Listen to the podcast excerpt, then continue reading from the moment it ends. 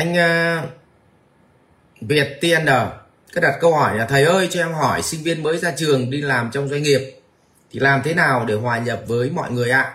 Em cảm ơn thầy ạ à, và chúc thầy và mọi người buổi tối an lạc. Đấy. Thực ra để để hòa nhập với mọi người á thì là một câu chuyện nó vô cùng khó đối với sinh viên mới ra trường. Tại sao vậy? À, việc đầu tiên khi bạn bắt đầu đi làm cái này à, ứng dụng cho mọi sinh viên nhé, thậm chí cho người đi làm rồi. Thì việc đầu tiên là chúng ta phải xác định là đối tượng chúng ta cần phải hòa nhập.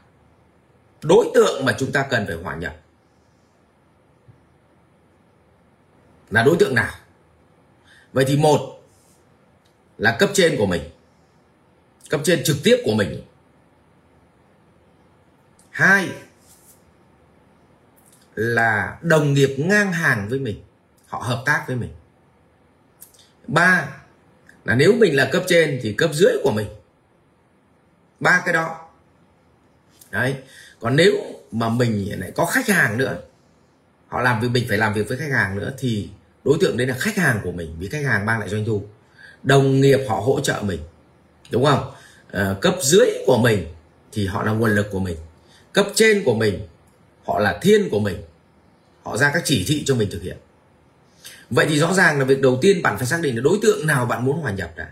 Chứ không cẩn thận là ờ, uh, trong cơ quan là có một nghìn người bạn muốn hòa nhập mà cả một nghìn thì bạn đấy hơi hơi sức đâu mà bạn hòa nhập. Đấy thì xác định đầu tiên bạn phải bước một bạn phải xác định cho tôi đối tượng hòa nhập.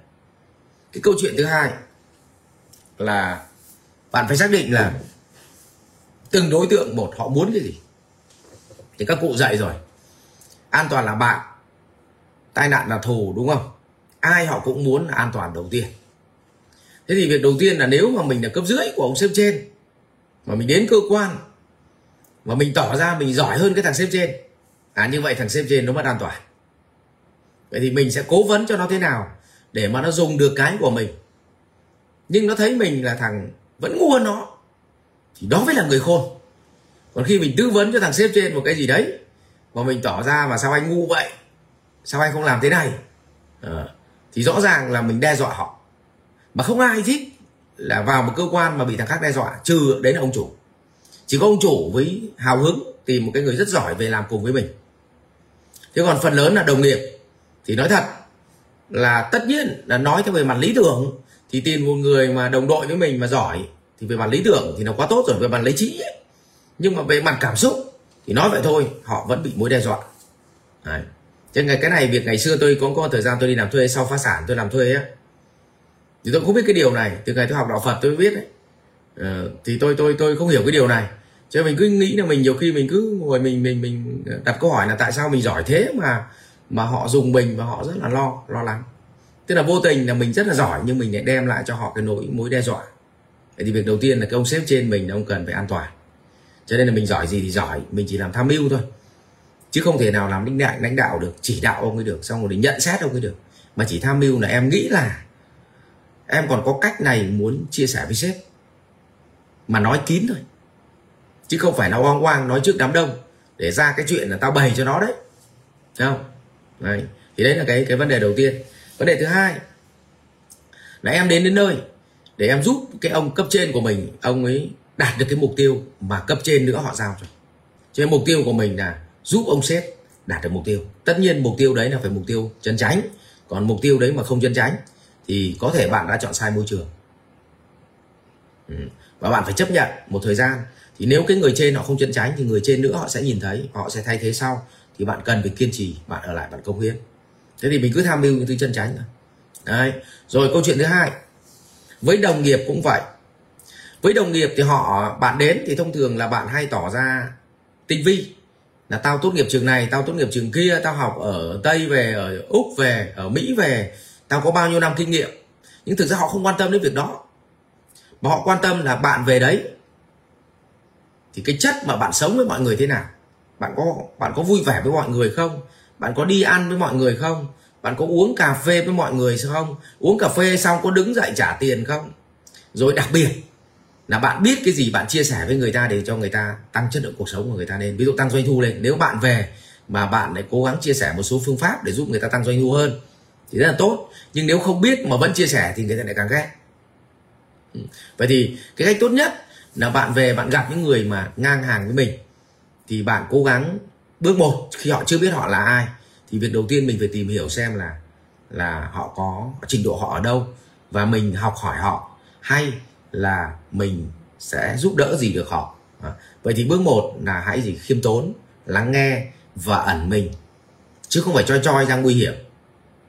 Ừ, còn đối với cấp dưới của mình ừ, thì khi mà được giao thì việc đầu tiên là mình phải già lại để xem cái công việc của họ mục tiêu mục tiêu ờ, tháng mục tiêu tuần mục tiêu ngày của họ một cách rõ ràng và thống nhất lại cái cái mục tiêu với họ. Đồng thời là xem lại các cái vướng mắc mà họ cần liên quan đến quyền lợi và uh, quyền lợi của họ. Có bị uh, họ có có có cảm thấy là không happy chỗ nào không? Để mình đồng lòng cùng với họ để giải quyết những cái thứ mà đang vướng mắc để giúp họ happy hơn. Như vậy là khi bắt đầu mà bạn vào một cơ quan mới thì tóm lại là có mấy bước bạn phải làm. Một xác định cho tôi đâu là cấp trên trực tiếp đâu là cấp ngang hàng đồng đội đâu là cấp nguồn lực, tức là cấp dưới mình, để mình xác định được đối tượng mà mình cần hòa nhập. Việc thứ hai, phải xác định nỗi sợ hãi và nhu cầu, nỗi sợ hãi và nhu cầu của từng cái cấp mà mình tương tác. Ví dụ với cấp trên, nỗi sợ hãi lớn nhất là có một thằng nó giỏi, xong về mà nó nó tỏ ra là cái gì nó cũng biết hơn mình, thì rõ ràng nó đe dọa, nó đe dọa mình. Thứ hai là uh, phải biết nhu cầu của họ nỗi sợ hãi của họ và biết nhu cầu nhu cầu cầu của họ là gì. Mình về đây để uh, mình cùng với họ đạt được cái mục tiêu mà họ đặt ra. Chứ còn mình về đây là để gì đe dọa cái vị trí mà họ đang làm. Kể cả cơ quan nhà nước. Việc thứ hai là xác định đâu là đồng đội của mình. Vậy thì giai đoạn 1 là khiêm tốn và ẩn mình một chút. Ai chém cái gì thì kệ họ. Ai tinh vi cái gì thì kệ họ. Nhưng mình đừng có tinh vi mình được quyền im lặng và quan sát. Để biết rằng ai mạnh cái gì thì mình học. Ai yếu cái gì mình có thể, mình, nếu mình mạnh hơn, mình có thể chia sẻ giúp họ thì mình chia sẻ.